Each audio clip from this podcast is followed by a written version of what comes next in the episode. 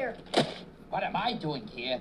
What are you doing here? I belong here. You belong in Cold River. This is Mortville. What are you doing here? You're not here. That's it. That's the only answer. You're not here. Ha ha ha! You're not here. I'm imagining you. You're a figment of my imagination. Well, if I was a figment of your imagination, could I do this? Oh! Whoa! Oh, did something crawl in here and die? Whoa! You disgusting kid! You disgusting, flatulating kid! Whoa! I just had a new paint job, too! Oh, this is horrible! Huh, great. What grade are you in? Third. Third. That means you're here for another four years. This is a mistake. This is a big mistake, because you are a genius. You are so intelligent. Anyone who can break wind like that has to have a mind. So, I'm going to pass you on to the sixth grade, and in one year, you're going to be in another school. But my dad says third grade is the foundation of my education. Oh, your dad says that. Your dad is a moron! He's a moron! You know what a moron is? That's what your dad is! Anyway, you don't belong here. You belong in the sixth grade. That's where you are because you're a genius, kid. A genius.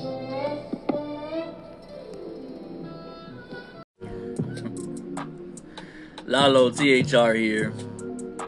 I hope everybody is doing fantastic as I have a big episode ahead. I'm going to talk about AEW Rampage that popped off not this past Friday, but the Friday before from a week ago, as well as the AEW Dynamite that popped off last Wednesday, which ended in a very, very confusing, uh, controversial manner to say the least. And it lit up the IWC in flames.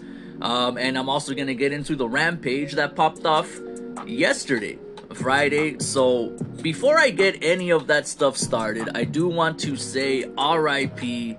Gilbert Gottfried.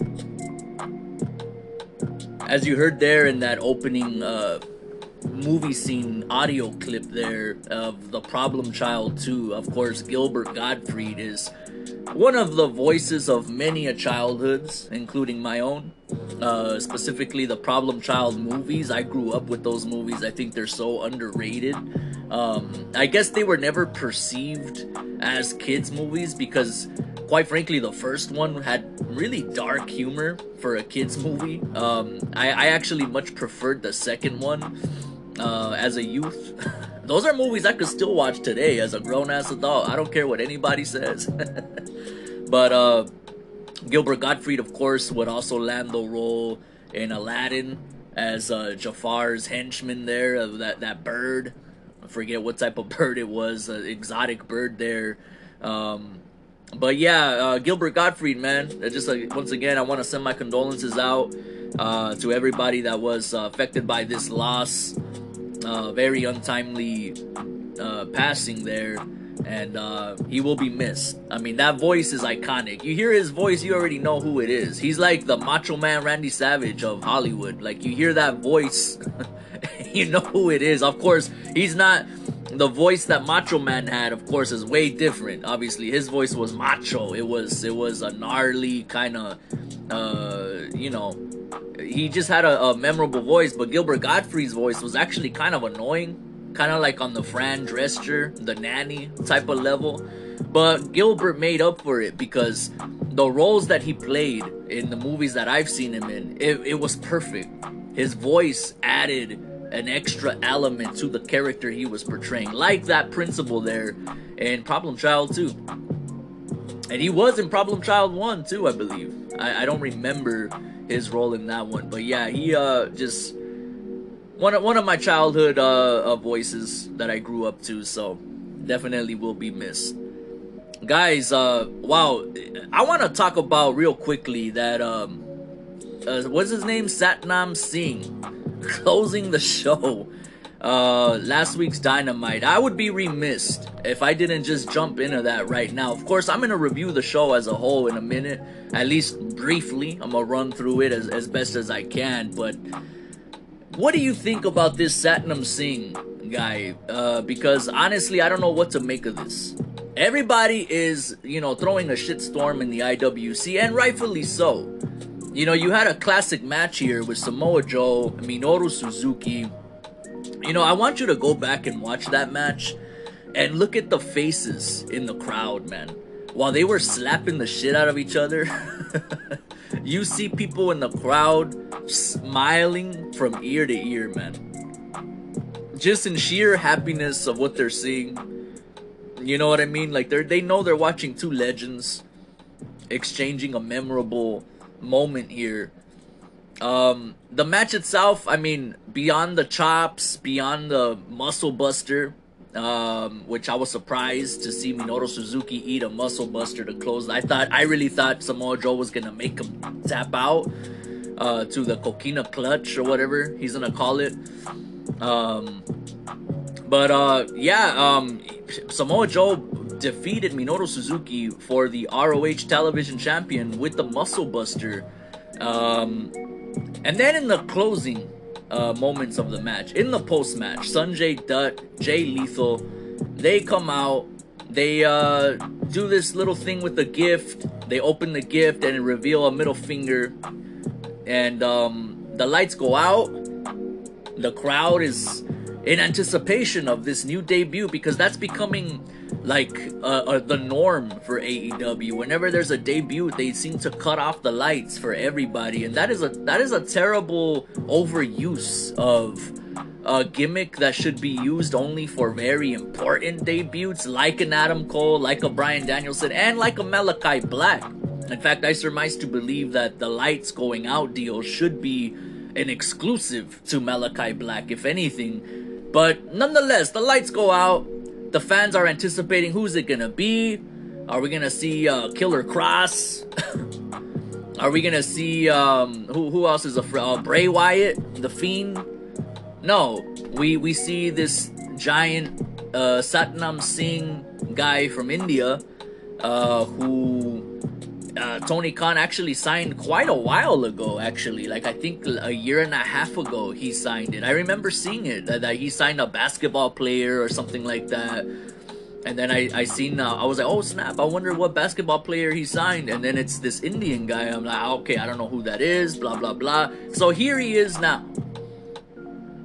And of course, the number one thing on everybody's mind when they seen this man, including myself, I'm not gonna lie, is the Great Khali, Part 2.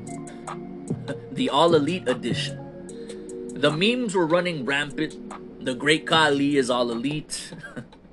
um, you know, the AEW has their own Omos, Giant Gonzalez, you know. I do have to concede that this was a very WWE way to end the show. This was very WWE style to end the show. And and you know, I gotta admit, speaking on the part of WWE, AEW has been taking a lot of L's lately. I gotta be honest, guys. You know, Lalo THR here. I'm I'm a big AEW fanboy. This is all I talk about is AEW. When I first started this podcast, I used to talk about WWE, AEW, and boxing. You know what I mean? But now I exclusively just cover AEW because it's the only wrestling brand out there that has pulled my interest for the most part. You know, WWE, look, I would watch Raw if it was just two hours long, but three hour Raws, I mean, I barely have enough time to sit through AEW shows these days. Um, which incidentally, I do have an announcement I want to make regarding my time. Uh, for this podcast, and I'll, I'll get to that at the end of the show. So stay tuned. But uh, yeah, man, um, AEW has been taking some serious L's lately. You know what I mean? I mean, between the Hardy Boys uh, debacle with the Butcher and the Blade and that absolutely terrible tables match that I really ragged on the last episode. Um, we had Marina Shafir also have a terrible showing. Um, it wasn't as bad as some of the pundits made it out to be, but it, it, definitely wasn't as impactful as I would imagine they'd hope for. She's basically another carbon copy of legit Leyla Hirsch, who I have I have also uh, criticized in length. As a matter of fact, I surmise to believe they should put legit Leyla Hirsch and Marina Shafir in a tag team. You know what I mean? Make make women's tag team a thing in in AEW. You know. Um, And now this. Now this. You know, the lights going out and Satnam Singh. The crowd was absolutely dead. You know the old saying what goes when they say, hey, you could have heard a pin drop. That's how quiet it was. I mean, you literally could have. it was so quiet. You could have heard somebody passing gas in the audience. It got really quiet because nobody knew who this man was. And that is not the way to debut someone that doesn't uh, have a name yet, that nobody recognizes. You don't have the. First of all, the lights going out. Where did this come from, guys? Where did this come from? I, I I surmise to believe this was a WWE uh, invention. You know what I mean? The lights would go out for The Undertaker. Um, you know, mainly like supernatural type characters. That's what I always associated. The lights going out, I always associated that with a supernatural type of character, like an Undertaker, like a Kane, like a perhaps a um, Sting. You know what I mean? When they did it for Malachi Black, that was perfect. That was the perfect use. I like how. Remember when Malachi Black debuted, right? The lights actually flickered for a little bit early on in the show, long before his segment. And then when the lights went out again later on in the show, and they come back on and he's there, it made sense because it fits his character. You know? Everybody else that they've used that lights out shtick for, it doesn't make sense to me. Now, on the part of Bryan Danielson and Adam Cole at All Out, that I can understand just because they are monumental signings. You know what I mean? So I can get that. These guys, there it's a whole different thing. And actually, they didn't do the lights out gimmick for Bryan Danielson, just for uh, Adam Cole. You know, but that made sense. Even even though uh, character wise, it might not seem like it makes sense, but for the impact of that moment, it made sense. But you can't overuse that gimmick because it's not for everyone. It shouldn't be for everyone. That's my main gripe. You know, it's not even about Satnam Singh and, and nobody knowing him. It's just about the fact that from a character basis, like why, why the lights go out for this man? You know what I mean? He's not a supernatural character. He's he's just a dual sport athlete. That's his gimmick, right? He's a dual sport athlete. He's a basketball player or former basketball player, I guess we can say now. Um, he's a big dude. He's a really big dude. He's got to be like, uh, man, I don't even know, like as big as Shaq, probably bigger, bigger than Shaquille O'Neal. So, yeah, man. Um, what can I say? What can I say? I, am definitely just as baffled and befuddled as everybody else by this crazy turn of events here with this Satnam Singh guy. And I'll, I'll delve a little more into it in the Dynamite review. I don't know how much more I can add to that, though. I just had to get that out of the way. Now, speaking of getting things out of the way, uh, before I get into the Rampage review from a week ago, I do want to mention that Los Parks uh, La Parka and his sons have been fired from Major League Wrestling following a planned backstage brawl that devolved into a real life fight. Um, it, it involved themselves and Joseph Fatu getting into some kind of scrap and they even gave him an unplanned chair shot to the back of the head that split Joseph Fatu wide open and he was confused. He said in an interview he had no idea like what to make of the situation. He kind of figured that they were uh, really laying it in on him, but he didn't want to uh, ruin the illusion because he's a professional. And these guys were clearly not being professionals in this moment here. Now, thus far, there is no rhyme or reason for their actions. Many believe this could cost them booking elsewhere. Yeah, you think? I'm very, very disappointed in La Parka. I wanna I wanna say that right now because I grew up with I grew up watching that guy, man. Uh, you know, WCW back in the day, seen him come out with the chair. He was the original chairman, no Shawn Spears. You know what I'm saying? La Parka was the original chairman, coming out with the steel chair, doing his little strut, his little dance, and um, he was La Parka was like kind of like Pentagon before Pentagon was a thing. You know what I mean? He was just this cool Mexican luchador with the sick ass mask and get up that, you know, just had, he oozed with swag. You know what I mean? He dripped with swag and with coolness. and I always loved La Parka.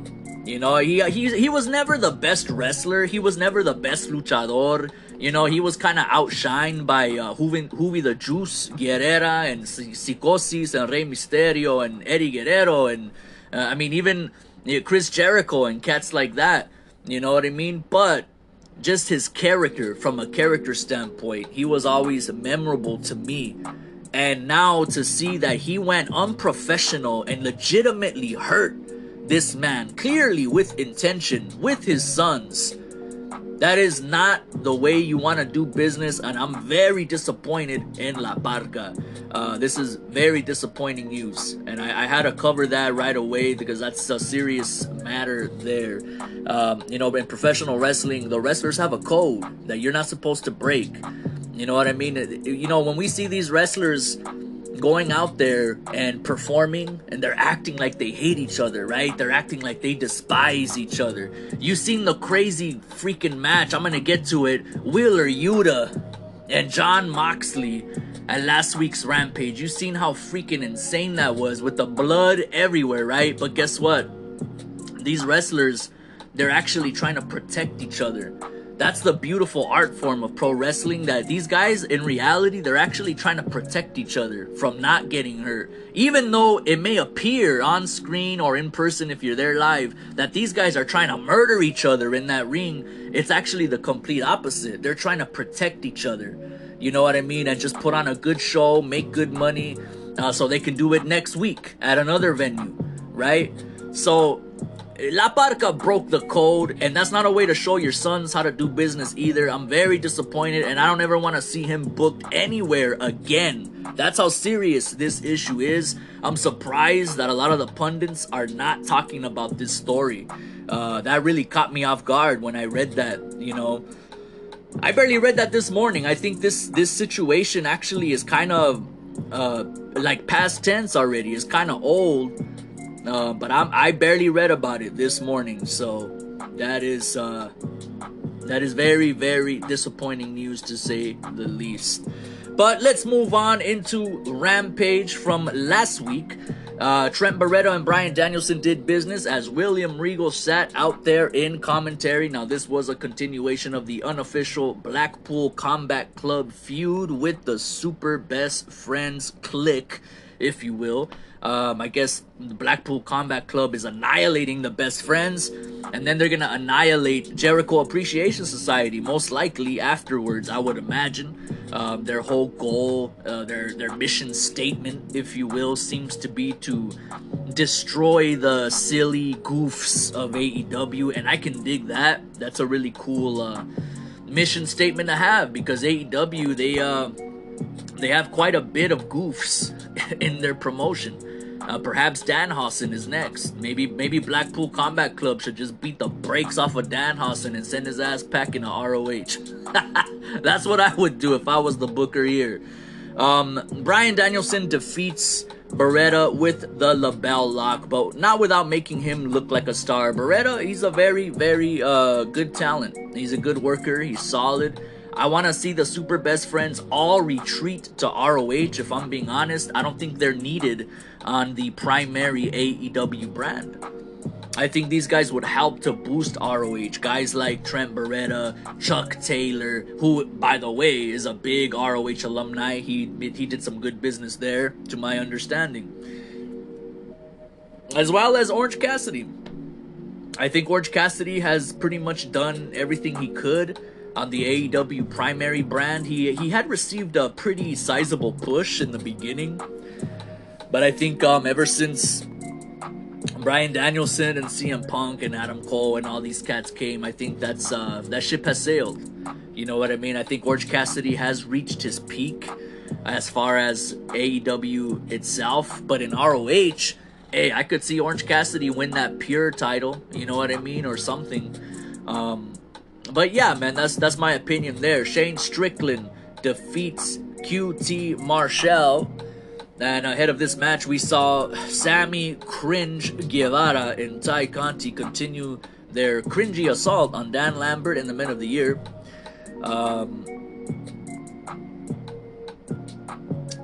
I think Jay Lethal and uh, Shane Strickland would be a very good program. I, I put that on my notes, a little asterisk here that I put in my notes that uh, Jay Lethal and Shane Strickland would be a very good uh, program.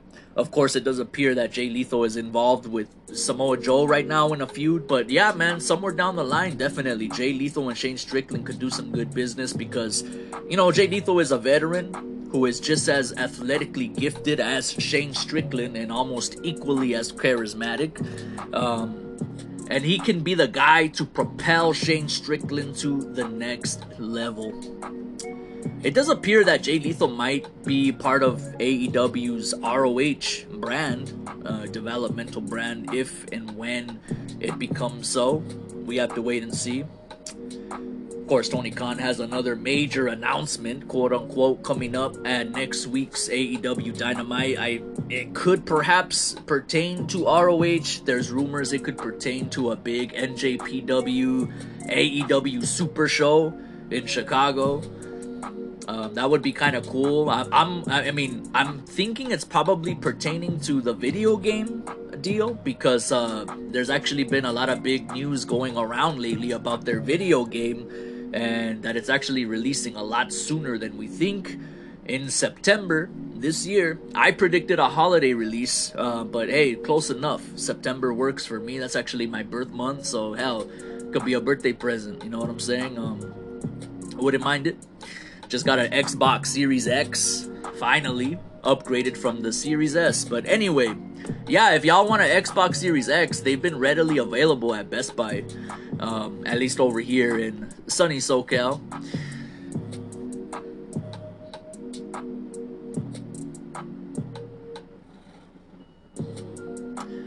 Shane Strickland beat the brakes off of QT Marshall. Nothing to see there.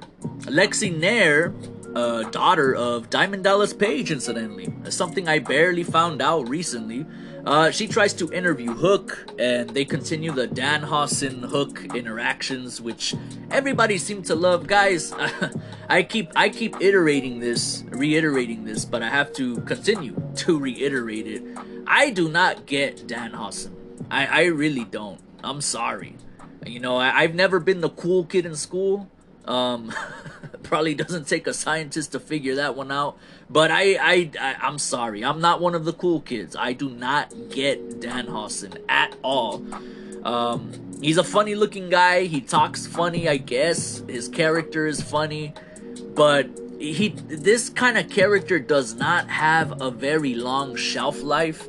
And I feel like even though he's still relatively new to the company, I feel like his shtick has already ran its course.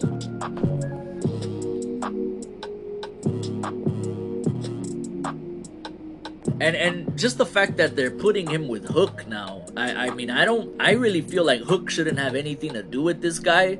Although I guess in a sense it kind of makes sense because they're both like internet darlings, right? I mean Hook, he was super over before I even seen him get in the ring. And I remember I used to say, I don't understand Hook. But then once I seen him perform in the ring, I have a whole episode where I'm, I'm pretty much uh, ranting and raving about how awesome Hook looked in the ring. but now Dan Danhausen is here. Um, and I don't know what he could do in the ring. And so far, his character is just hit or miss for me it's it's kind of funny, but not funny enough where I'm like, yeah, man, I can't wait to see Danhausen again next week. No, I want the Blackpool Combat Club to literally just beat the brakes out of Danhausen, like beat the shit out of his ass in the ring, in the middle of the ring. You know what I mean? Wash that face paint off. You know, um, just give him a crimson mask and send his ass packing to ROH. That's what I want to see. Alexi Nair, she tried to interview Hook, and then Danhausen came out of a trash can trying to curse Hook again. Um, and then Hook does ignores it. Danhausen starts eating the chips that Hook had just thrown in the trash. Ha ha ha ha. Insert the laugh track here. Um, Ricky Starks announces that on Dynamite we will see himself and Will Hobbs take on Shane Strickland and Keith Lee. That popped off this past episode of AEW Dynamite. I will get into that in just a few. Willow Nightingale takes on Red Velvet. This is a Owen Hart Cup women's qualifier. I believe they're calling it the Owen Hart Foundation tournament. Um, Red Velvet wins the bout and receives unnecessary hate. Um, I don't know why Red Velvet isn't liked very much by the fans. She is absolutely adorable. Uh, and so is Willow Nightingale, for that matter. You know, Willow, I don't know much about her. I know she is a indie darling. She's been around in the indies. Um, long time starlet of the indies, and it's very nice to see her have a look on AEW TV. The highlight of the match was the wicked pounce that Willow hit, a tribute to OG Monty Brown. um, back in the day, TNA alumni there. I think WWE had called him uh, Demarcus Corvon as part of the ECW New Breed back in the day. Um, anyway, there was also a few sloppy moments in the match, notably when Willow Nightingale attempted a moonsault and Red Velvet was supposed to avoid it, although it got part of her, but she no sold it anyway, like it completely missed. But other than that, um, I'm happy to see these women get a look. And it appears, judging from uh, this past episode of Dynamite, Red Velvet is now aligned with Jade Cargill. She was part of the quote unquote baddie section. I know I had uh, some words to spare about the baddie section not being very baddie uh, in the last episode, but this baddie section consisting of Red Velvet and uh, Kiera Hogan yeah, that's a baddie section right there that I could get behind. Uh, quite literally, that's a.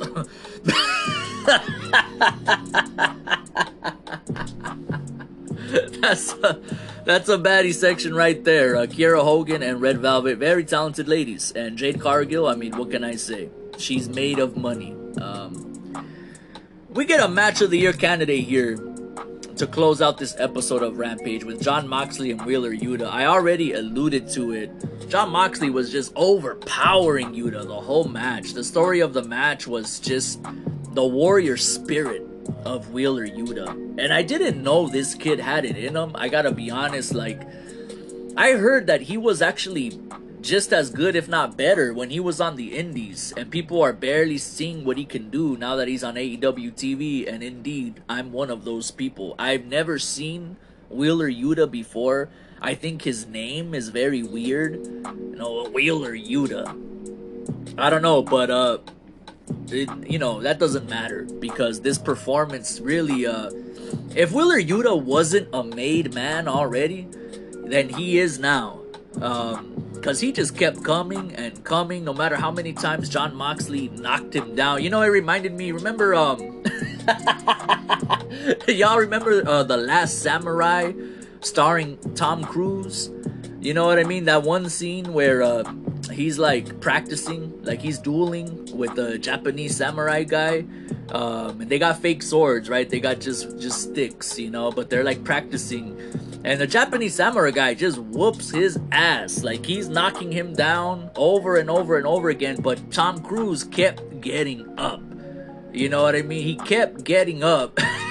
and each time he got up, he would get hit harder and hit the floor even harder. It was raining and everything. It's one of the most memorable scenes to me. Um, and that's what this reminded me of. You know, Wheeler Yuta was like Tom Cruise in this match from The Last Samurai. Just my astute observation there. Uh, of course, Jon Moxley would win this match via uh, tap out victory. As Wheeler Yuta didn't even tap, the referee just called it off. He had blood streaming down his face while in a in a crossface of some sort. It, it was like very uh, Stone Cold Steve Austin, Bret Hart esque, right? From that that infamous, uh, or real famous, notable matchup there, uh, where it's like a double turn. Bret Hart like turned heel in that match, and Austin clearly winning the crowd over with the blood streaming down his face as he's in agony in that sharpshooter. Um, yeah, that was very. This was very reminiscent of that, and I am very proud and happy for Wheeler Yuta, man. What a what a story this is becoming. You know, I didn't believe in it in the beginning, because just because again, it's not that I didn't like Wheeler Yuta, but I was just saying like I think he would be better in ROH, and and I still kind of do, to be honest. I still kind of do, just because of the fact that hey. Uh, you know, Tony Khan has this whole new promotion now to run, he needs talent on that brand. And it's perfect because AEW's roster is already bloated as all hell. So it's not gonna hurt them to send several guys to ROH. And I and I and I think Wheeler Yuta would be a wonderful fit for ROH. He's the the ROH pure champion right now. So I suppose that's kind of what they're gonna do anyway. But it remains to be seen. He's been on AEW programming uh, all week now. Uh, but we'll have to wait and see about that. But yeah, man, this was a match of the year candidate, and this is the way you want to end the show. You know, you have William Regal in tow, and they they shake his hand. You know, Wheeler Yuta earning the respect of the Lord of War. That's how you want to end a show. Alright, now let's go ahead and get into this past week's AEW Dynamite episode that was topped off with the Ring of Honor World Television Championship being on the line as Samoa Joe takes on Minoru Suzuki in an absolute dream match for AEW. I don't know if these two men have crossed paths before. Would not surprise me if they already have, but definitely felt like a very brand new, first ever type of encounter. It was very special uh, even though it was kind of tainted with the way the show ended. Uh, Penta Oscuro takes on CM Punk. That was the opening of the show. MJF versus Captain Shawn Dean, as Shawn Dean has a winning streak of the century going right now. Keith Lee and Swerve Strickland take on Ricky Starks and Powerhouse Hobbs. Very happy to see Hobbs get the W over Keith Lee. I think that was the right way to go, and I'll get into that in a little bit. Marina Shafir takes on Skye Blue. Um, I believe this was a Owen Hart Foundation qualifier. I believe. Uh, and yeah, Marina Shafir is not winning the Owen Hart Cup. I can tell you right now. Or the Owen, I think they're gonna just call it. She's not gonna win the Owen. We get a trios match, six man tag. Eddie Kingston, Santana, Ortiz taking on Chris Jericho, Jake Hager, and Daniel Garcia, the JAS Jericho Appreciation Society, and the AEW Tag Team Championship bout. Uh, Jurassic Park, Jurassic Park, Jurassic Express defend to Red Dragon. And that match, I gotta be honest, I actually do not remember that match. I think I I uh, stepped out for a minute during that match. But let's get to the opening match of the day is here as CM Punk comes out to a ruckus crowd there in New Orleans, as well as Penta Oscuro. Um, you know, Penta Oscuro taking on this dark gimmick here. Um, I dig it. I just think that his uh, Alex Abrahantes, you know, his associate there, he needs to chill with his his get up and his character change. I think it's way unnecessary. It's not needed. But he seems like he's having a good time. I mean, he probably takes a bump with Tony Khan before he comes out.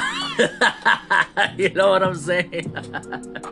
he gets some of that soda in him, and uh, uh, he he looks like he has a wild time. Like he's a guy that has a lot of fun. But um, this match, you want to talk about dream matches, guys?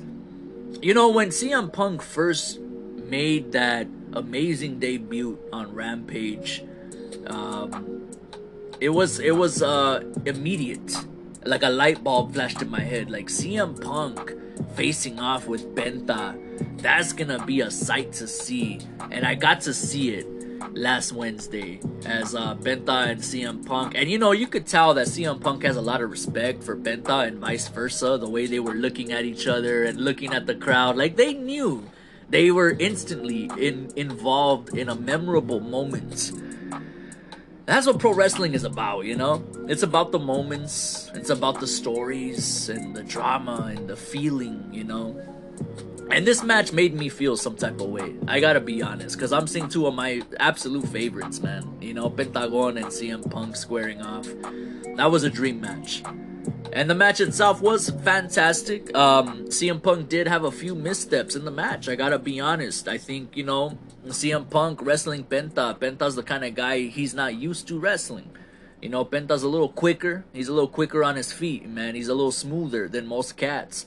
And so CM Punk did have some misfires in this matchup, most notably when he fell off the top rope, attempting a uh, uh, jumping Hurricanrana, a super Hurricanrana off the top rope, and he like fell off. Um, and Punk was a professional man. He sold it like like if hey, it was a legit mistake. And guess what? I fucked up my knee in the process. So that that became part of the story of the match. Punk was selling that knee, you know, and of course Penta started working over the knee. They turned it into a story, and that's what you're supposed to do.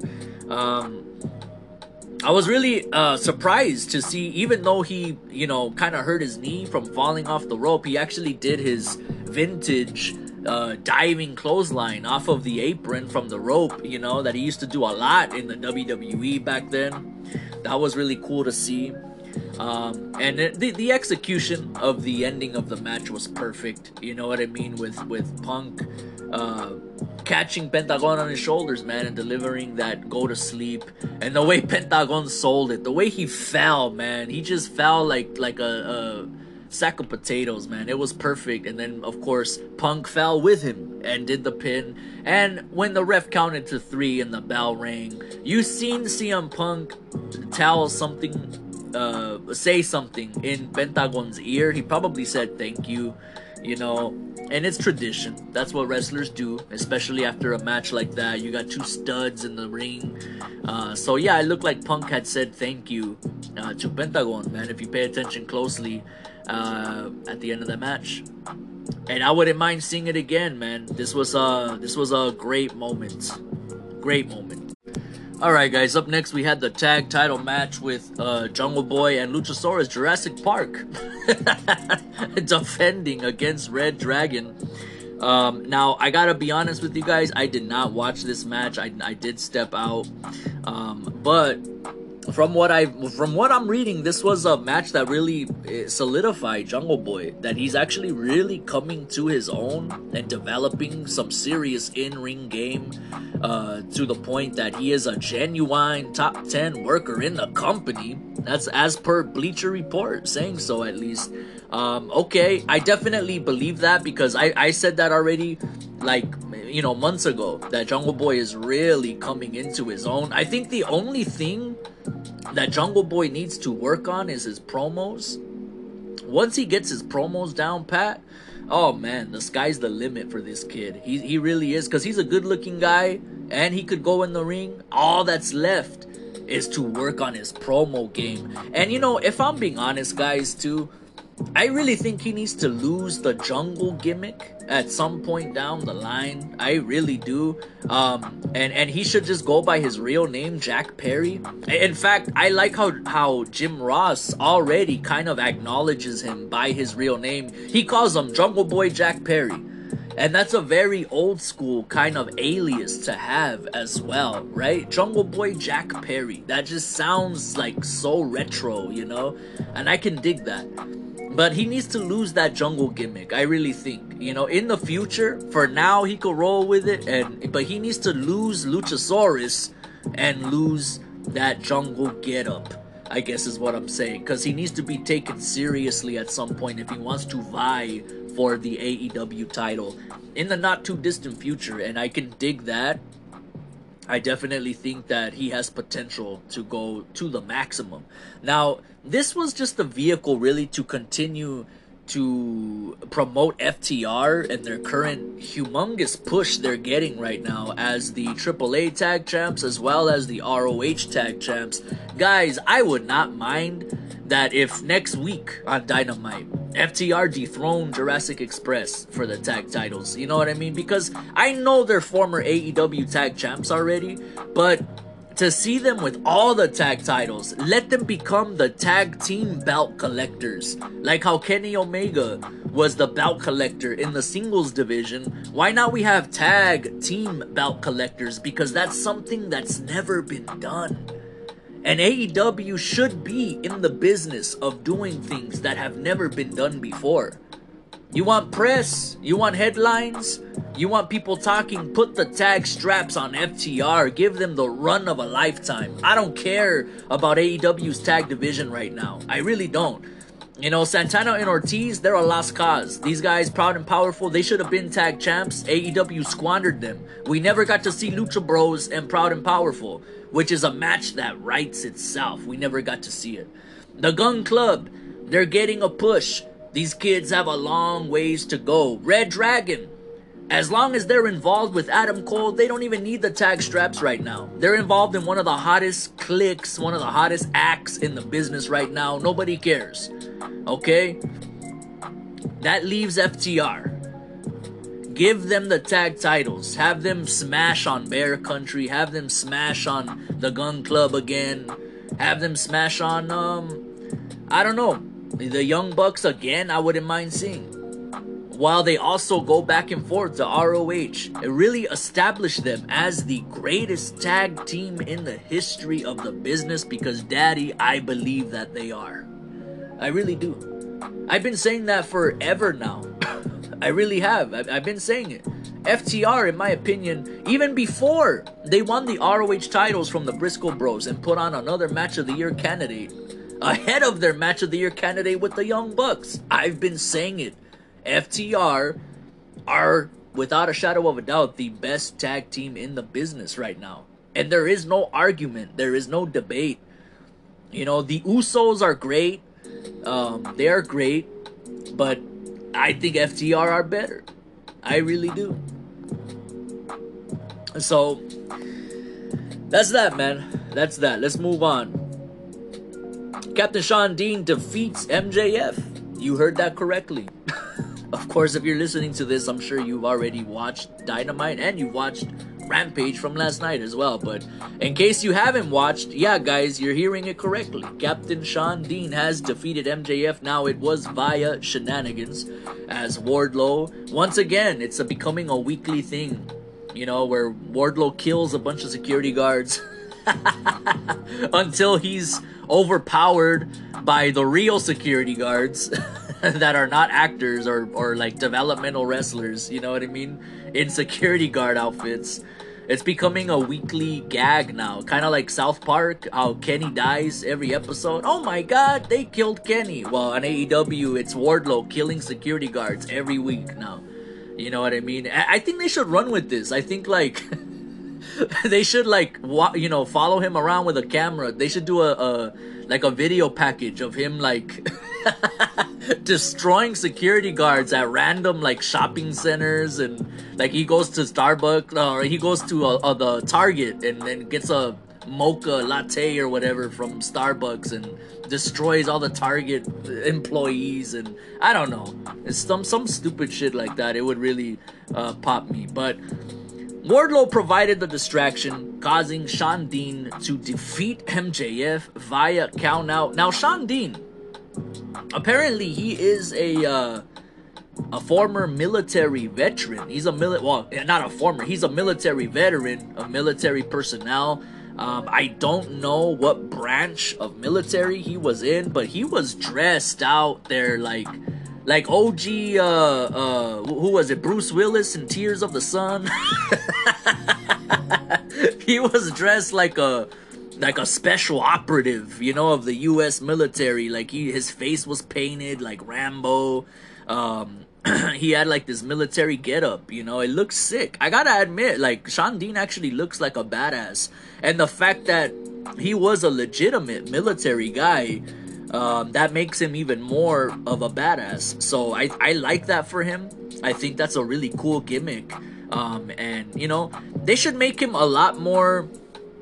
They should make him a lot more credible though. Like beating MJF by count out is not gonna do much for Shawn Dean. Like they need to really showcase him because if he has that legit uh, credibility there of being a former military guy, he should be he should be presented as a much bigger threat you know what I mean? In the singles division, whether it's whether he goes for the uh, the TNT title or the AEW title. I was gonna say Rampage title. um. Anyway, yeah, man, Wardlow and MJF, they're really building this thing up. It's a slow burn. That's AEW's hate. Uh, that's their mo. That's their modus operandi. You know, they let things simmer They let things burn to a slow burn. You know what I mean? Um, they let things cook to a simmer. and that's what they're doing here with Wardlow and MJF. You guys got to pay for the pay per view, man. Wardlow's gonna smash on MJF probably double or nothing. Um, you know, or maybe they'll stretch it even longer and have them do it at at all out. I don't know, but um, but it's getting there. It's getting there, guys. Eddie Kingston, Santana, and Ortiz take on the Jericho Appreciation Society, consisting of uh, Chris Jericho, Jake Hager, and Daniel Garcia. Of course, the 2.0 goons would uh, have some physicality later on. Uh, but this was actually, you know, Eddie Kingston and Proud and Powerful, them as a trio, that's a very good move. You know, I like them as a trio. It makes sense. These guys are New Yorkers. You know what I mean? They they got that Puerto Rican thing, they got that Latino thing going on. They're East Coasters. I mean, I, I think it's it's a perfect match. You know, I always to be honest with you, I always kind of felt like Proud and Powerful didn't fit with Chris Jericho. Honestly, I always kind of felt like that. You know what I mean? Um, just because they're just radically different styles. Jericho is the heavy metal guy, and Proud and Powerful are the hip hop heads, hip hop aficionados, as is Eddie Kingston. Um, so it, I don't know. It's just like a culture clash. You know, I never really seen it fit. But of course, Jericho, being as talented as he is, of course, he made it work because that's what he does. Because Jericho is the goat. I don't care what anybody says. He's the goat. He is the greatest of all time. So he made that work. But yeah, man, Eddie Kingston and Proud and Powerful as a trio, I could see them being trios champs. If those things ever become a thing. I'm waiting on them trios titles. I think it's you know, past the point of no return at this point. We have to see. We'll, we'll have to wait and see. But um, nonetheless, guys, it would be Eddie Kingston and his crew. Did they win this match? Wait a minute. I don't even remember who won this match, actually. I'm over here ranting and raving about how I like Eddie Kingston. And, uh, hold on. Hold on a second. Okay, yeah, so I got ahead of myself. Eddie Kingston and his crew did not win this match. It was Jericho Appreciation Society. And that makes sense. I mean, if, you know, you got to order the pay-per-view if you want to see Eddie Kingston beat Jericho and, and, well, him and his crew beat Jericho. You know, he already beat him. He already beat him, but yeah, man, um Jericho Appreciation Society, it's real. It's real. It's to take me a while to uh, really get into this crew. Um it has to grow on me. Let's put it like that. There was, yeah, so Jericho Appreciation Society won via shenanigans. Like I said, 2.0 goons came in um, and provided the distraction.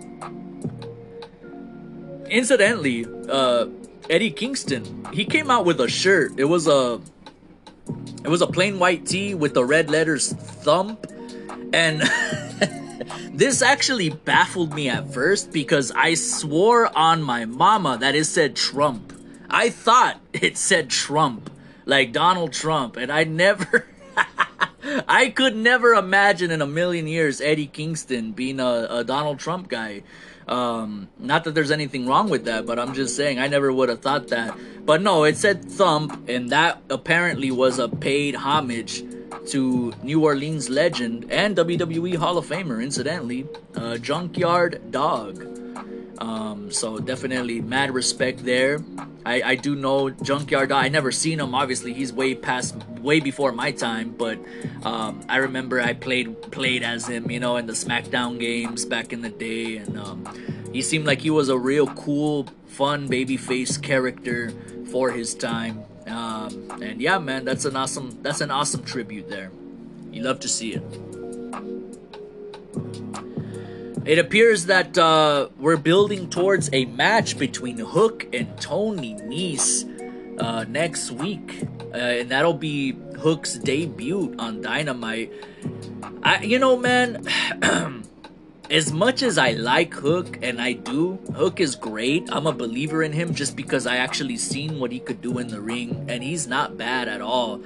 But if they feed Tony Nese to Hook, that's just wrong, man. You know, you look at Tony Nese, that dude, oh my god, he is freaking shredded. The dude, I mean, he looks like he can legitimately smash on someone like Hook in a real life fight. You know what I mean? So it's gonna be very hard for me to believe that Hook could beat a guy like Tony Nese. So if that's what they're going for, um, needless to say, it's it's gonna be interesting. But if if Hook smashes on Tony Nese, man, it's gonna be hard for me to buy that. I'm just gonna say it now before we get to that episode. I'm just gonna call it now. It's gonna be very hard for me to buy this this youngster Hook smashing on a shredded beast like Tony Nese. It's gonna be very hard. You know what? That should be his alias. That sounded good right there, didn't it? the shredded beast, Tony Nice. Yo, I'm telling you, y'all. Hey, y'all need to hire me, Tony Khan. You have my number, bro. Give me a call.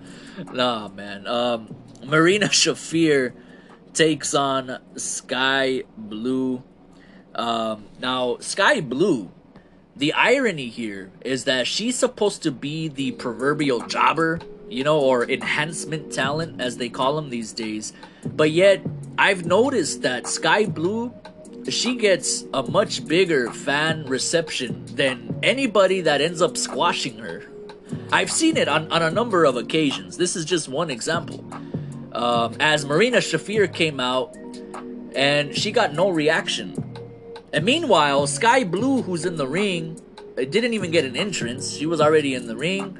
When Justin Roberts presented her, announced her, the crowd popped for Skye Blue. It was a little pop, you know. It wasn't like, you know, nothing crazy, but you know, she actually got some reception. She got a reaction from the crowd. Um, and Marina Shafir did not. And Marina Shafir did not. Listen, man, everybody is ragging on Marina Shafir. I'm not gonna sit here and say she looked terrible, even though I probably did in the opening.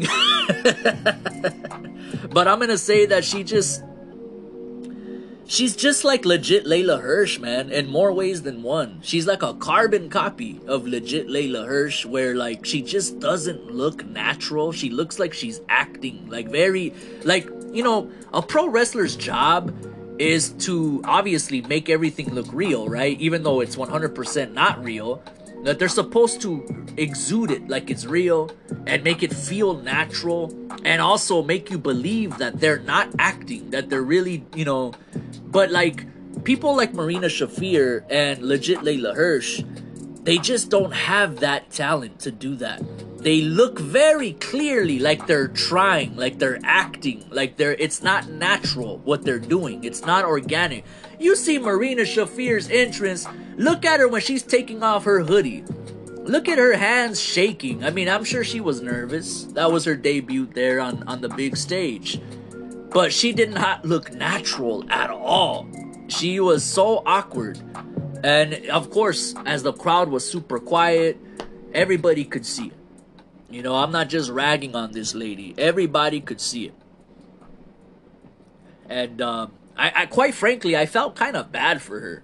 I really did. When when she was like shaking as she was taking off her hoodie. Go back and watch that match. If y'all don't remember or know what I'm talking about, go pay attention very closely. When Marina Shafir walks down the ramp and as she's walking, like she has this blank stare in her face. You know what I mean? Like she I mean she's trying to look intense, but again, it looks like she's acting. Like it's not normal, it's not organic. It looks like she's putting on a front. You feel me? And then as she's walking, she's like trying to take off her hoodie, guys, and her hands are shaking, bro. Like they are trembling. I'm telling you right now. Like like she walking out in the snow. Go back and watch it. You'll see. I, I felt bad for her, quite frankly. I was like, damn, man, poor broad. She's she's over here. She's nervous. Poor little Skye Blue in there this little 20 year old chick, or however old she is, she's getting more of a reception. she's supposed to be the jobber. Um, yeah, that was sad, man. And Marina Shafir, she she's actually the wife of a real prominent wrestler too, but I don't remember who. I want to say I want to say Roderick Strong, I want to say or somebody like that. I remember reading that she's the real life wife of like a very good wrestler that that uh is either still in WWE or not, but a really good wrestler. So it's it's sad that sometimes you know not everybody could be like Britt Baker and Adam Cole. You know, where you have a pair there, they're both freaking solid in everything that they do. They rub off on each other. But I guess Marina Shafir uh, has not gotten that blessing from her husband. You know what I'm saying? In, in that department. It remains to be seen.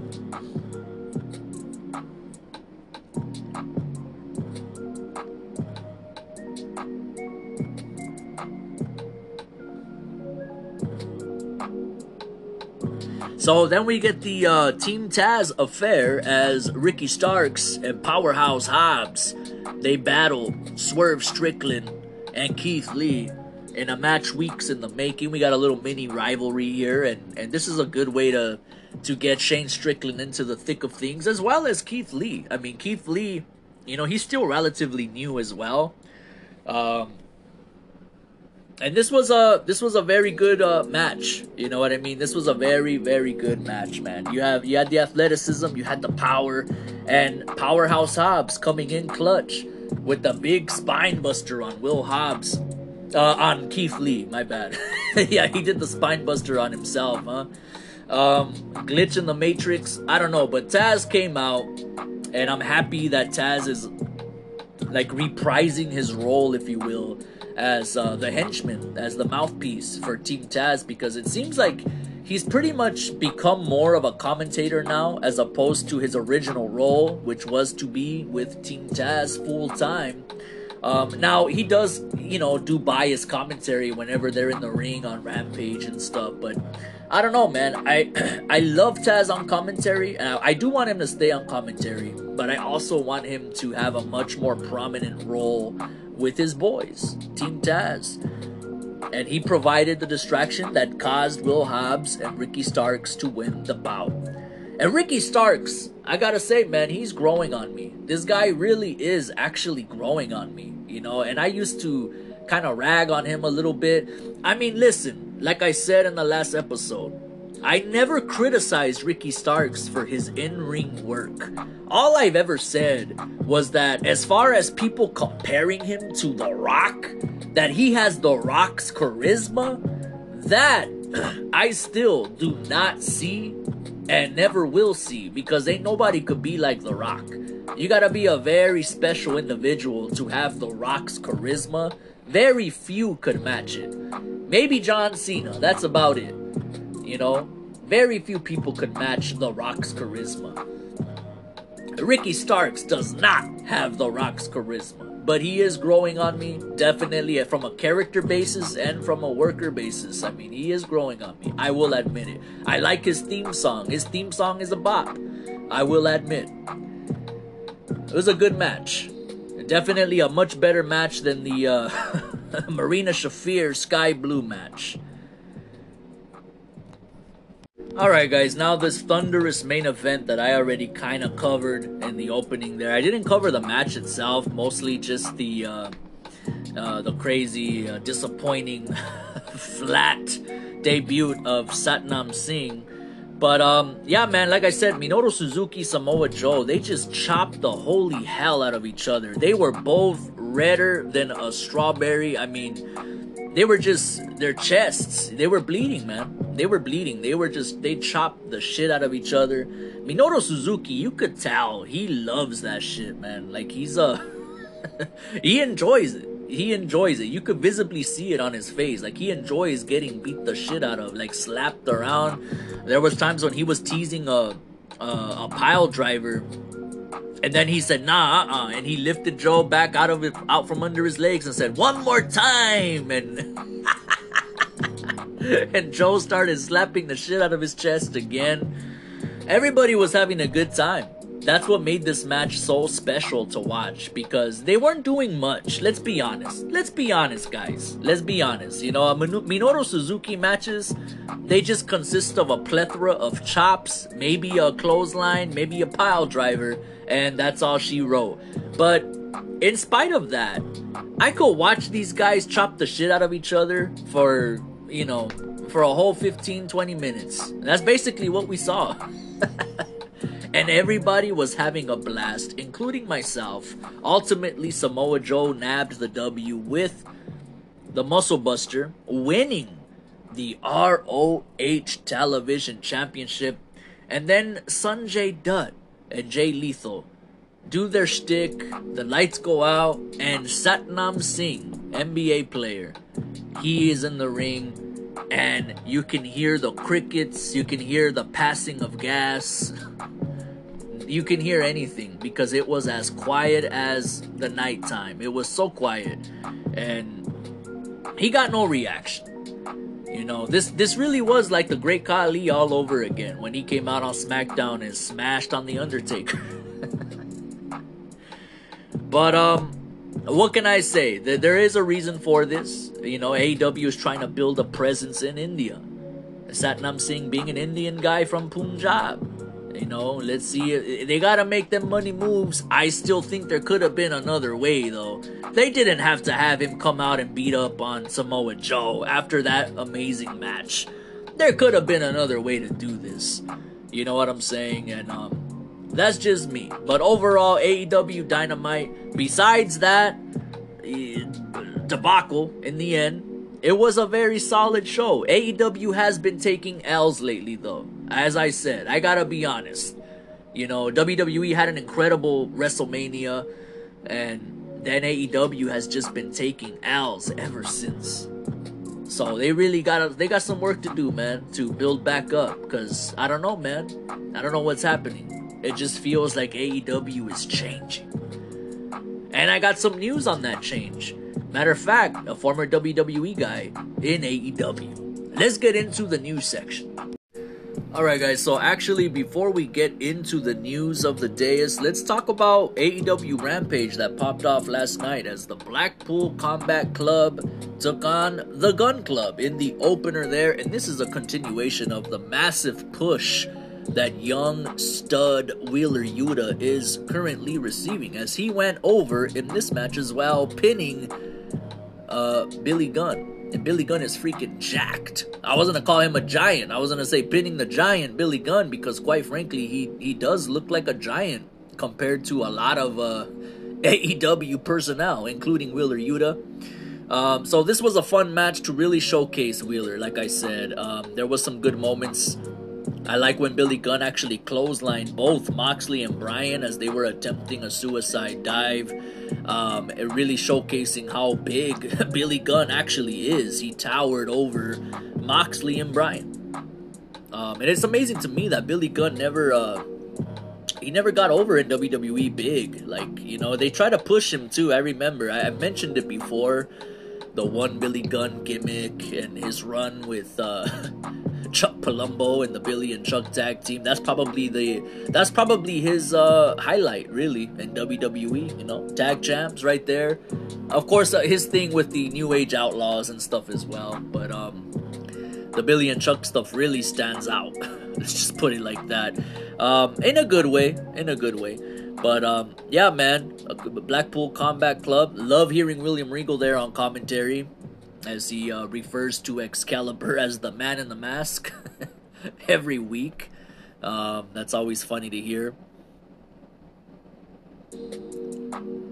The Butcher destroys some jobber. Nothing to see there, just more story progression as the Butcher will meet Wardlow on AEW Dynamite popping off next week.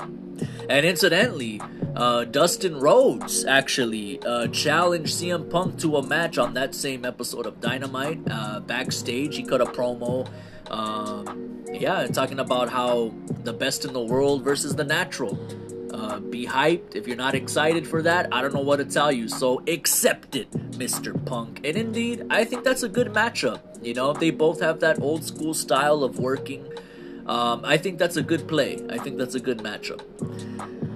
Ruby Soho takes on Robyn Renegade in the fifth Owen Hart Foundation Women's Tournament Qualifier.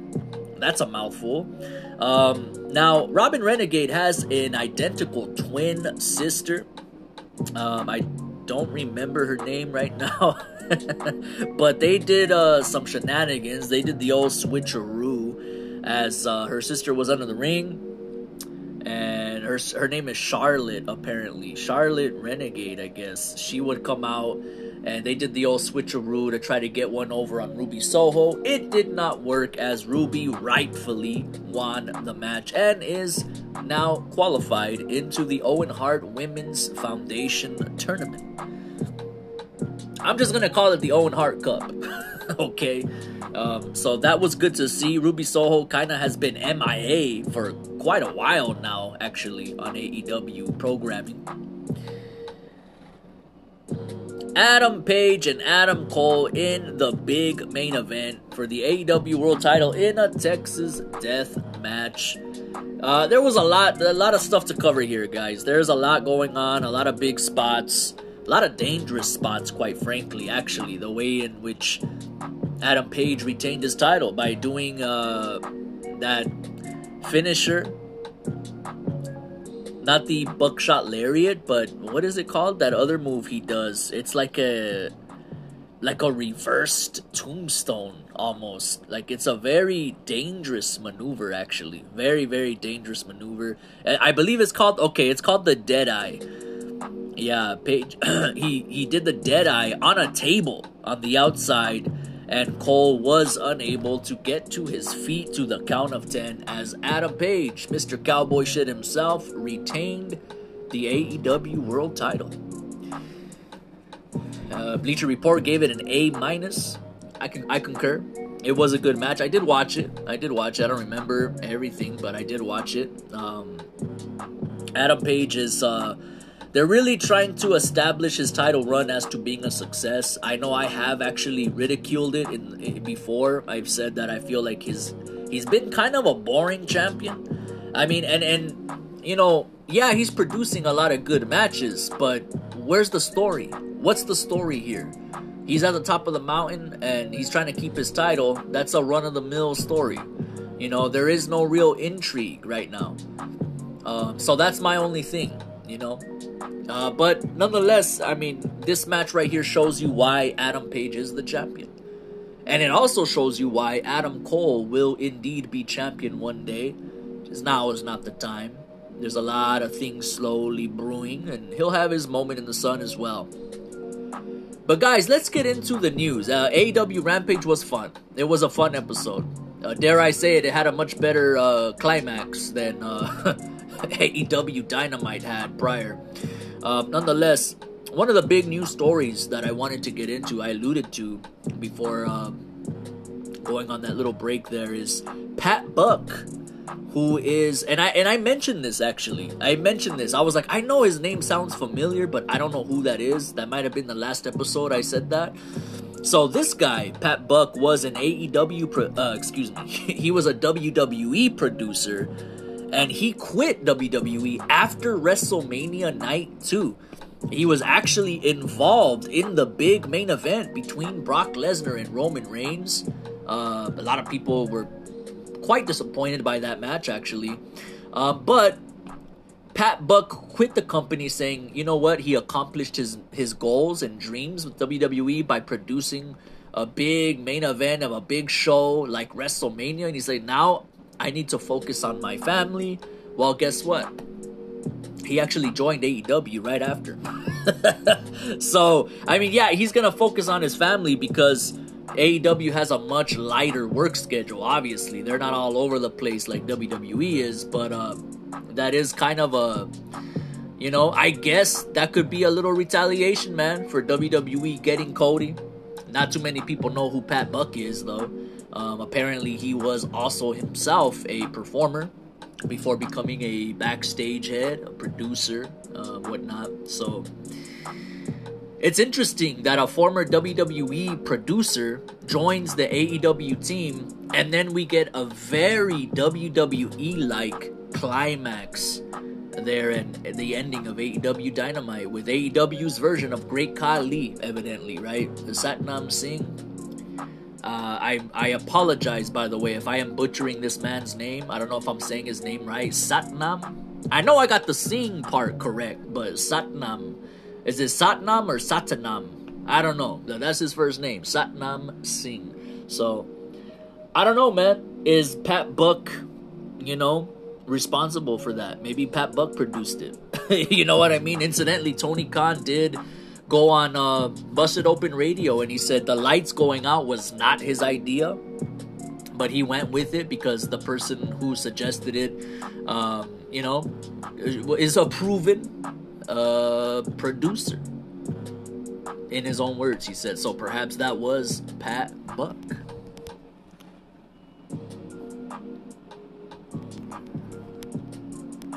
So, um, yeah, man. Now, speaking of, you know, guys jumping ship from WWE to AEW and vice versa, there is crazy rumors now circulating that one Jon Moxley uh, is actually rumored to return to the WWE. Uh, now, this is because his contract is going up this year. And he spoke about it. And um, I have an article pulled up here all about it. So let's get to it. A Jon Moxley WWE return would be the biggest return to WWE since the rumored Cody Rhodes WrestleMania return. The former Dean Ambrose made his name in the WWE first as part of The Shield and then as a singles competitor. Jon Moxley left WWE in 2019 and immediately signed for AEW, making his debut at AEW Double or Nothing 2019. After leaving WWE, Jon Moxley came to AEW to attack both Chris Jericho and Kenny Omega. He would wrestle both those men, eventually winning the AEW Championship from Chris Jericho and then losing it to Kenny Omega. With his contract rumored to be up in 2022, a Jon Moxley WWE return seems unlikely, but not impossible. He spoke about how he hated how creatively unfulfilling it was working with World Wrestling Entertainment and praised the creative freedom he receives from Tony Khan. However, after seeing Cody Rhodes leave AEW with the expectation to sign with WWE, and he has, it leaves the door open for more AEW talents to sign with Vince McMahon and company.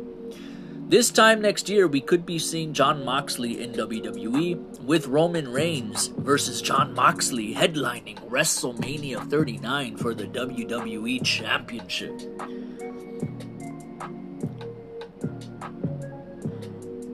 So, when questioned, when asked, this was with uh, Inside the Ropes, when asked about possibly going to WWE, Jon Moxley's response was, You gotta say never say never, because you don't want to run back what you said years later because you don't know what'll happen. Just the creation of AEW was so vital to the wrestling industry, and that's part of the reason why I'm so proud to be a part of it. I wouldn't rule out ever doing business with WWE again. We had a mutually beneficial relationship for a very long time. If they called, I would listen. But I highly doubt we would ever be on the same page. I'd be open to an idea. I don't not like money. I got a kid on the way, and I gotta put it through college, you know? So I would take a phone call, but I highly doubt anything would materialize. But never say never.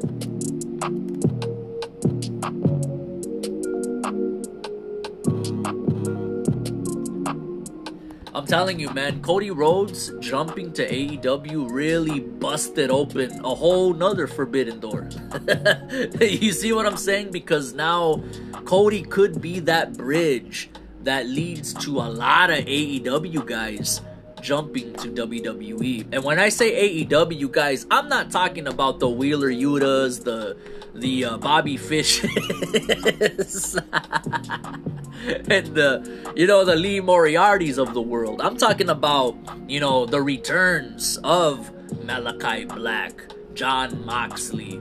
Wardlow perhaps jumping ship. You know WWE is gonna throw bags at that man. And then with Cody on the inside, he could he could help facilitate someone like a Wardlow making that decision to jump ship to WWE. Now, on the part of Jon Moxley, you know, um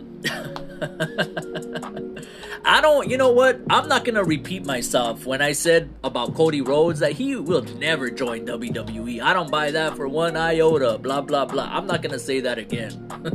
Because I'm not about to eat crow again. I, I got sick last time from eating too much crow.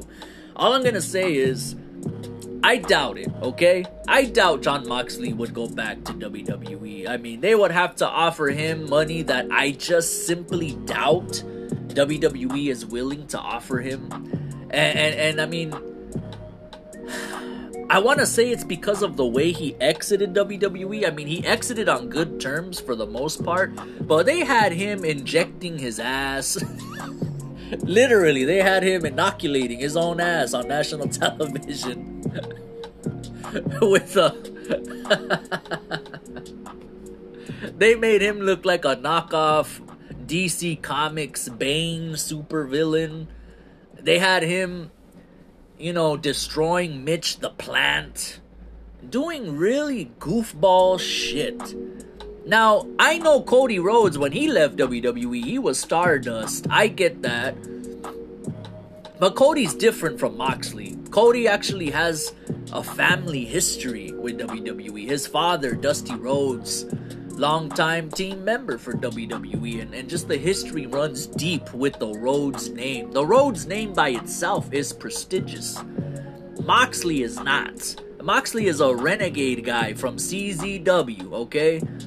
I don't think WWE would be willing to throw bags at him the way they did for Cody.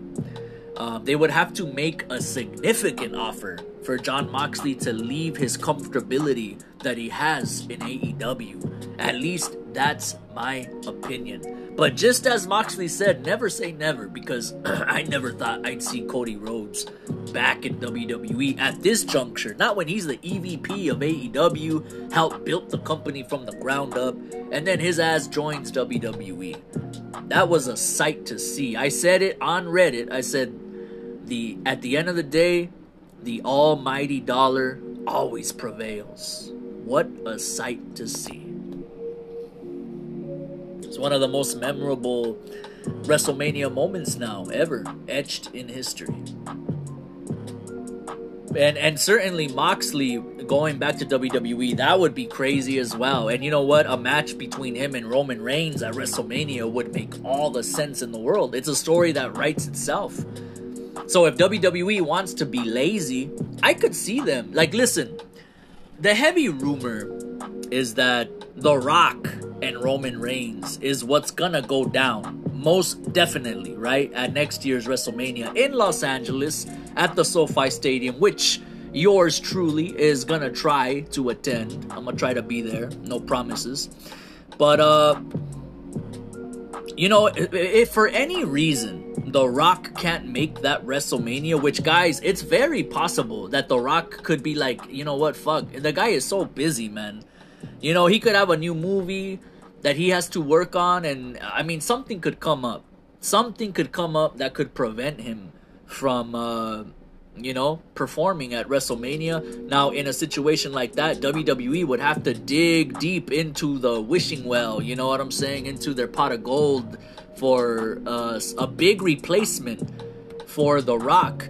Now, Jon Moxley, he's he's nowhere near the level of The Rock as far as star power, but for storyline implications and also for just generally speaking the, the, the, the, magnitude of a Jon Moxley jumping ship from AEW back to WWE to have a big WrestleMania match against his former friend and partner and stablemate Roman Reigns as part of the Shield. That would be as big as it gets, Daddy. That would be as big as it gets. Perhaps not as big as The Rock versus Roman, but it would be very close to that magnitude. Very, very close.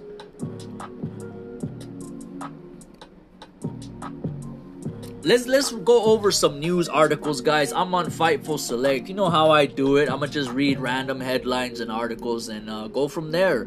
Alberto El Patron is planned for AAA Triple Mania 30. Now, Alberto has had some controversy he had a case dismissed uh, recently over some crazy allegations, quite frankly, that he kidnapped some girl and tied her up, and uh, that, that's nothing to laugh about, okay? But um, yeah, he, he had some crazy allegations, but it, the case was dismissed. Now, that in itself also was controversial. I, I didn't read too much into it, but I don't know, man. You know what I mean? I, I don't know. Uh, given Alberto's troubled history, uh, it wouldn't be out of this world to find that he was in fact guilty, even though the case was thrown out. I just believe the witness didn't show up or something like that, so the case was thrown out. So I'm not, listen, I believe in karma, guys, and everybody in the end gets their just dues. One way or the other, somehow, some way, karma always wins. You can't cheat karma. So if he is guilty of what he was accused of, he's gonna get his. It's just like that Gable Steveson guy that WWE's trying to send to the moon, right? With the crazy hype. Um, he's been accused as well of some kind of sexual uh, assault controversy, and uh, he the case was dismissed. So, but if he really was guilty of that, you know, even though I mean our law system is kind of flawed, we all know that, and that's probably an understatement. I'm just trying to be nice, but um, everybody gets their comeuppance in in the end. That's all I'm saying. So let's move on. Impact Wrestling viewership is back over a hundred thousand views as of April 14th, 2022. Okay, well, good for them. That's good. You know, the more the merrier. Virgil says he's fighting early stage dementia, suffered two massive strokes in recent months. So say your prayers for Virgil, guys. That's a guy who, uh, you know, he had a long history in wrestling as a manager, as a mouthpiece, or as a side character, you know, part of the presentation of the Million Dollar Man, Ted DiBiase. And then Virgil would later find his way into the NWO faction, if I remember correctly, in AE, uh, in WCW, excuse me. So yeah, man, uh, Virgil. One of the most memorable things to me, honestly, though, that's kind of sad. It's it's not memorable in a good way. Actually, it's just.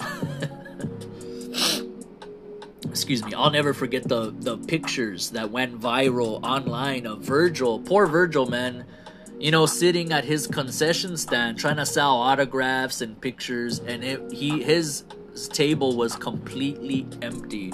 Like nobody cared about Virgil.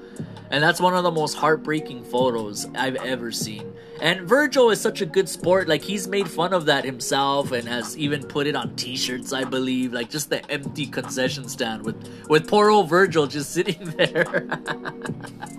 So it's kind of become like a joke, and you know, it's it's it's humorous, but it is kind of sad, you know, because some guys like him, that's how they make their money now. You know, they're like nostalgia acts who go and sit, and like yeah, y'all ever see the wrestler? Um, you know, when he's he's doing his thing and he's sitting there and. Um, it was just like that. They recreated that whole scene actually in the wrestler, or perhaps Virgil recreated that scene. I don't know whoever created who, but yeah, man, pray for Virgil. Keep him in your prayers, man, and um, I hope he pulls through this. Curtis Axel and Aria Daivari get WWE producer tryouts. I guess this is coming off the heels of Pat Buck's departure from WWE and joining AEW. It would make all the sense in the world that WWE is in seek of some producers.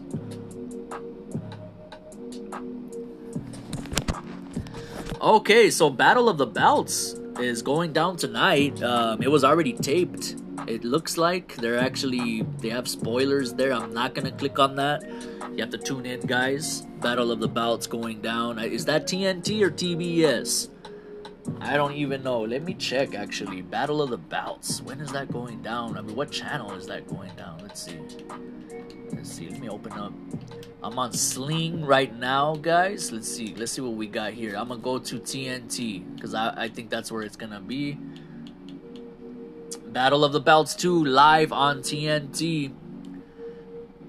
Uh, 8 p.m. Eastern, 5 p.m. Pacific. Uh, we got multiple title matches, including the women's champ Thunder Rosa defending her title against Nyla Rose. Uh, let me record this. Set this for record. I, I completely forgot about this, but I guess this was already pre-taped. That's interesting. Uh, I oh they probably. I wonder if they taped this after the live rampage then that went down last night. Uh, who knows? We'll check it out. The first Battle of the Belts was very underwhelming, to say the least. I don't even remember the matches from that show. Honestly, I just remember it fell flat. It was supposed to be one of the big quarterly specials that they do on TNT. But maybe this one will uh, be better. One interesting thing I'm noticing is that uh, the Lucha Bros here are actually in the promo photo uh, holding the tag team titles. I guess that's an old promo photo then that they're just using. Yeah, because Britt Baker is also there holding the women's title, so ah, that probably doesn't mean anything. Um, but I, I hope for Rey Fenix to make his long-awaited return. He's very missed. Um, you know what I mean? This this Penta Oscuro character is cool, uh, but I, I do want to see the Lucha Bros doing it big again, man. It would be kind of cool to see them feud, I guess, though. In the meanwhile, while while Penta is doing his his Oscuro shtick, he could have a little heel run feuding against Rey Fenix. and then they reunite again, of course.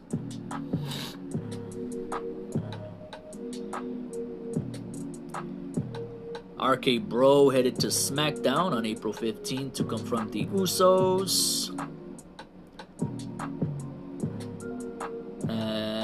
Bully Ray compares ECW to Napster streaming service. Says they lived on the edge. Wow, he really dated himself right there with that. Oh man, I never even used Napster. I remember it when I was a kid, but I never used it. I, I was of the infamous uh, LimeWire Kazaa elk. You know what I mean? Ilk, whatever. I was part of that crowd, um, giving my my computer AIDS. you know what I mean? Downloading so many songs off of LimeWire and Kazaa. My cheap ass computer, I remember it would restart randomly. I try to play music and then that shit would just cut off on me. and reboot. Man, I am old. Holy shit, I feel so old right now.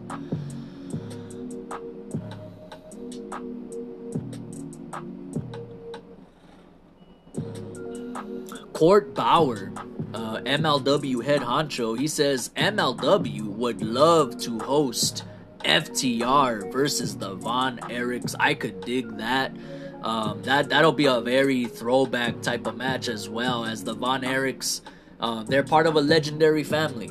You know what I mean? Based out of Hawaii nowadays. That's where they live exclusively. And MLW enables them uh, the ability to travel, you know, and, and be comfortable and that's a big act right there for MLW, man. Court Bauer, he uh I really want to see him take MLW to bigger heights, you know. That's such a cool promotion to me. Like I I honestly feel like MLW is cooler than Impact Wrestling, honestly even though Impact Wrestling is perhaps maybe older or or or not even older, but I mean they have a longer time in like the mainstream than MLW does. MLW is not necessarily mainstream. I know they air on like beIN Sport. They had a Vice TV special or two. Uh, whereas Impact, they had a big run on Spike TV, so of course they got more exposure. But I feel like MLW is a much cooler brand than Impact Wrestling and could become a more iconic brand as well. Uh, that's just my opinion.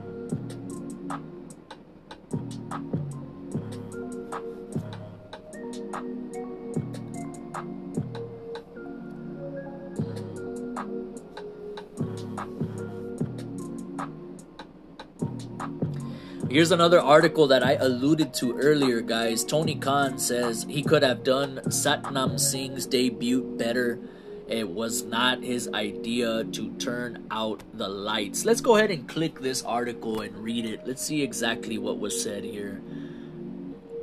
So Wednesday's AEW Dynamite was highlighted by the main event of Samoa Joe versus Minoru Suzuki, which saw Joe capture the ROH Television Championship. After the bout, Jay Lethal and Sonjay Dutt had a surprise for Joe. After Lethal flipped off Joe, the lights went out, and when they came back on, Satnam Singh stood behind Joe before laying waste to the new ROH TV champ. The debut, however, did not go over very well with the fans as they weren't sure who Singh was as we had never he had never appeared on AEW TV and wasn't a well-known name in the world of wrestling. Speaking on the Busted Open Radio, uh, Tony Khan addressed criticism of the debut, saying, quote unquote, I could have done it better. It's one of those things I wish I had done it differently because the fans are always going to be right. So if the fans don't like something, sometimes there is something where you're trying to get heat. So if you're in a trying to get heat situation, people aren't always going to love it. But there are things about it that I probably shouldn't that should have done differently. Now that I see in hindsight, to be honest, it wasn't my idea to turn the lights out, but I am the ultimate filter on who everything goes through. I put the outline of the show together, and when I came in Wednesday, I thought it was the best outline I had ever put together, one of them at least. It was as much strong wrestling as you can fit into the program, and I thought up until that point, the show was excellent. That was the one thing we went off on. People might not have liked it. Satnam is an important person for us. It was important to debut him in a meaningful way and to show that with Jay Lethal, he's going to be a force to be reckoned with. Yeah, so he would continue and uh, rag on the whole lights going out thing. That was one of the main criticisms for a lot of people um, because they believe the lights should only go out if the the person that's returning or debuting is someone that's already known. Now, I do agree with that, but more so, like I said earlier, what bothered me is, is it's it's just not the fact that Satnam Singh is unknown, but it's just not from a character standpoint. It doesn't make any sense for the lights to go out. Like I said, maybe maybe I'm old school or I don't know what it is, but I I'm just I always associated the lights going out for like a a supernatural type of gimmick of a character, like a Undertaker, like a Kane, perhaps Malakai Black. It works. It fits him. You know. But you got this guy from India, an NBA player. How does the lights going out for him make any sense? You know, he's not like a dark character. I mean, I don't know. That's just me. Just from a character standpoint, it makes no sense to me. Matt Hardy says Let It Play Out is now a meme because WWE has buried the trust of its audience. I think, uh, needless to say, Matt Hardy and Jeff Hardy are probably two guys that will never be returning to WWE. I don't think WWE would want them back. They'd probably want Jon Moxley before the Hardys. Um, anyway, Toni Storm opens up about leaving WWE, saying it was not the place for her, as is the case for a lot of people that leave that that company.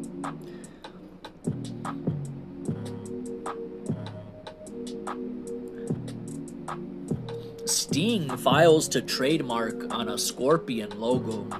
Okay, the Stinger representing his roots with a scorpion. Juicy Finau signs multi-year deal with MLW. MLW also making big money moves, signing talents. Oh lord, WWE files a new trademark on the tag team name of uh, Angel Garza and Humberto Carrillo. I gotta click this article to see what WWE is gonna name. What are they gonna name them? Like Latin lovers or some corny shit like that?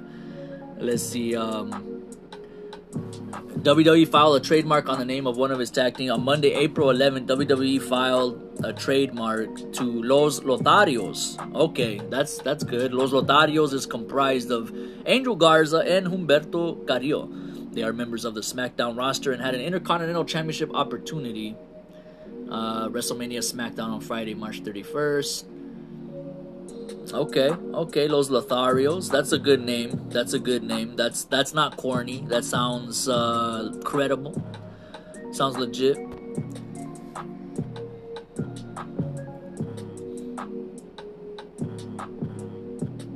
Nyla Rose says she would love to be a part of the wrestling industry until her last breath.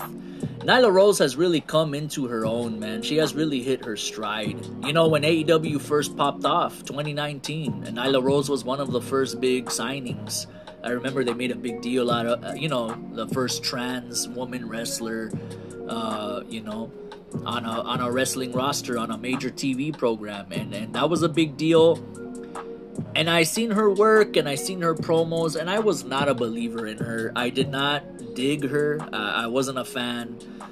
Um, but over time, man, over time, she has really grown on me as a performer and as a personality outside of the ring. I mean, if you follow her on Twitter, um, you're gonna laugh a lot scrolling through your Twitter feed because she is hilarious. I'm telling you right now, her Twitter game is a plus.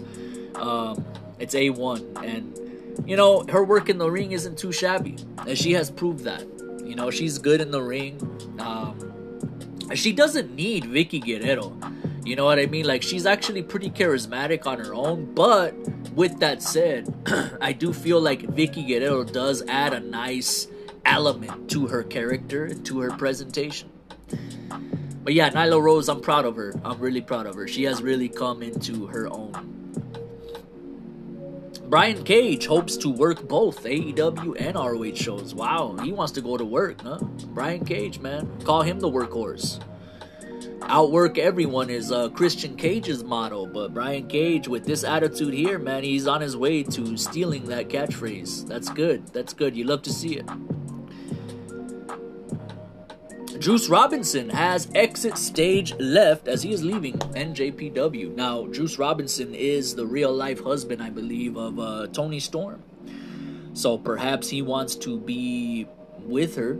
So perhaps uh, what I'm getting at, maybe we could see a Juice Robinson is all elite graphic in the not too distant future. He does claim that he wants to take less uh, dates, so I guess he wants to settle down. You know, it's a, it's like I mentioned in the last episode or two.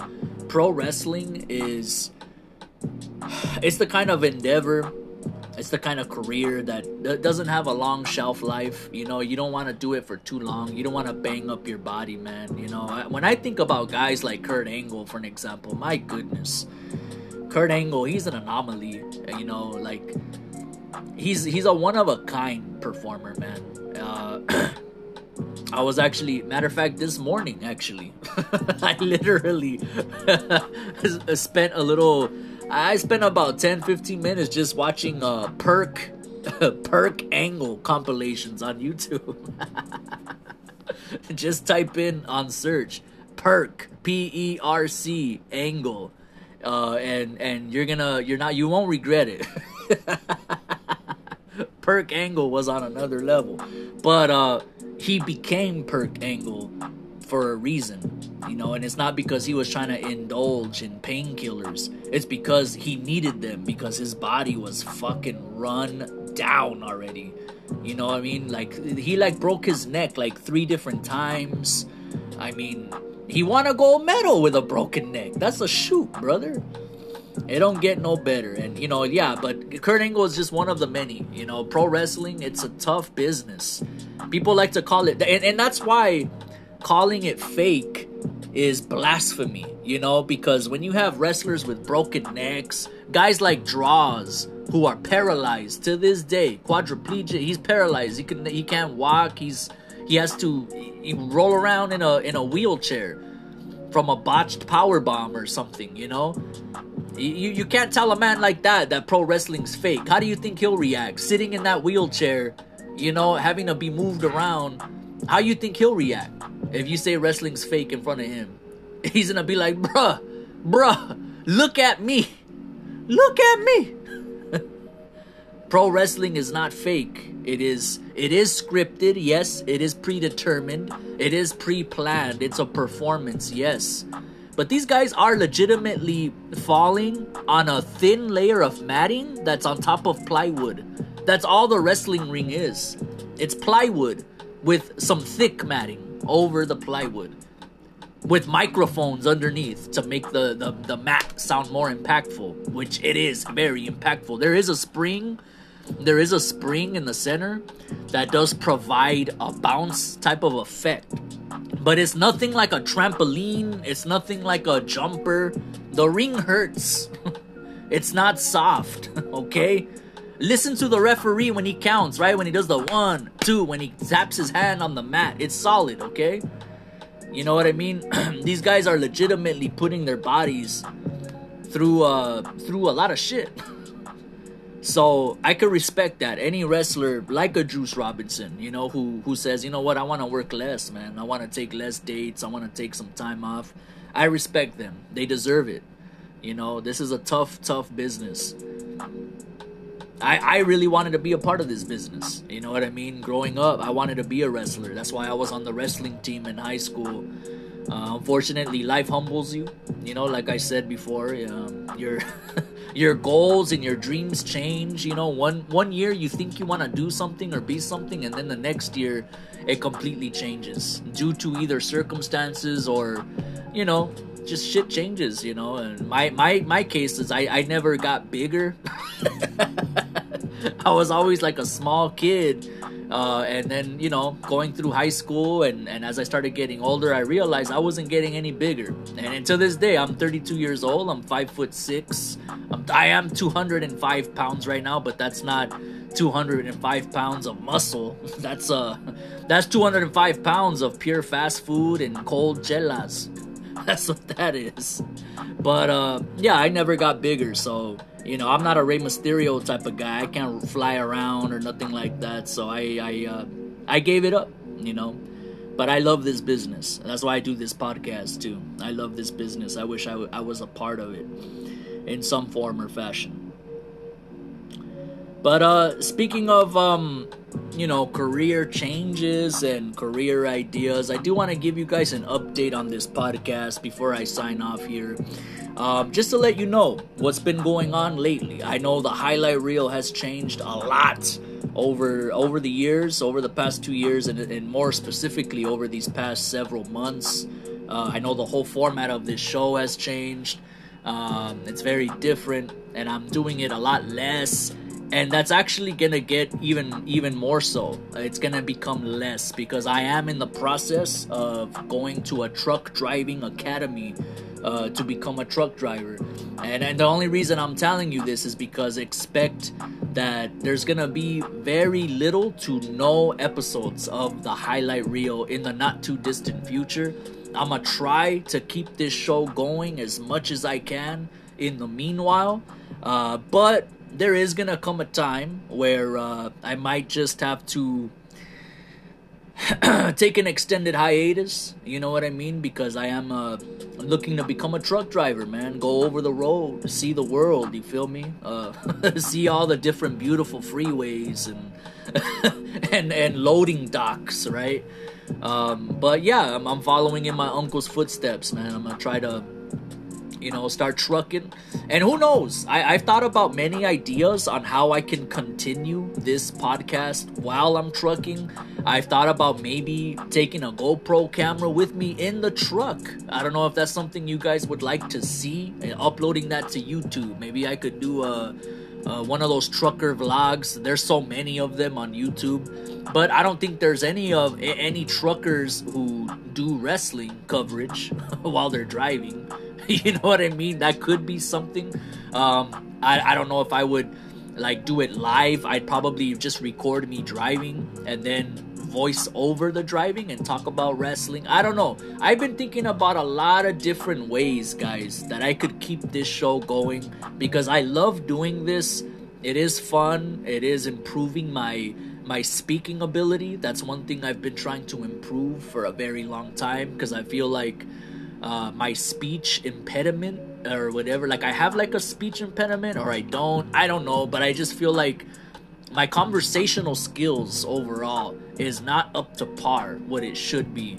Um, and that's one thing I'm trying to get. Uh, so yeah, man. Um, I love doing this. You know, it has become a chore at times too. I'm not gonna lie. Just throwing that out there. There are times where I feel like this shit is a chore. You know what I mean? It's like if, if, if, you know, I got about 25, 30 listeners and sometimes I don't feel motivated. Like, man, come on. you know, and, and then I know when I take hiatuses, uh, my listenership drops as well. I think my last episode did like uh, 10 clicks. so I don't know, man. It's it's hard to stay motivated, but I do love doing this. This is uh this is fun and it's it's uh it's good for me as well. So that's just a heads up, guys. You know, the highlight reel um, is probably gonna take a little break. Might take a little vacay for uh, several months at a time. We'll see. I will be over the road. Um, I will only be back home for two days, and in those two days, I ain't gonna want to do nothing but just sleep and spend time with my old lady. And uh, you know how it is. Uh, uh, we gotta yeah, man, we gotta live life. So just giving you the heads up. But in the meantime and in between time, I wanna thank you very much for joining me on this edition of the highlight reel. I know this episode is very long. Um, once again, R.I.P. Gilbert Gottfried, uh, one of the many voices of my childhood. Guys, don't forget to tip your waitresses. Don't forget to tip your Lyft drivers, please. Okay, wash your hands, wash your ass and I will see you soon. Uh, adios.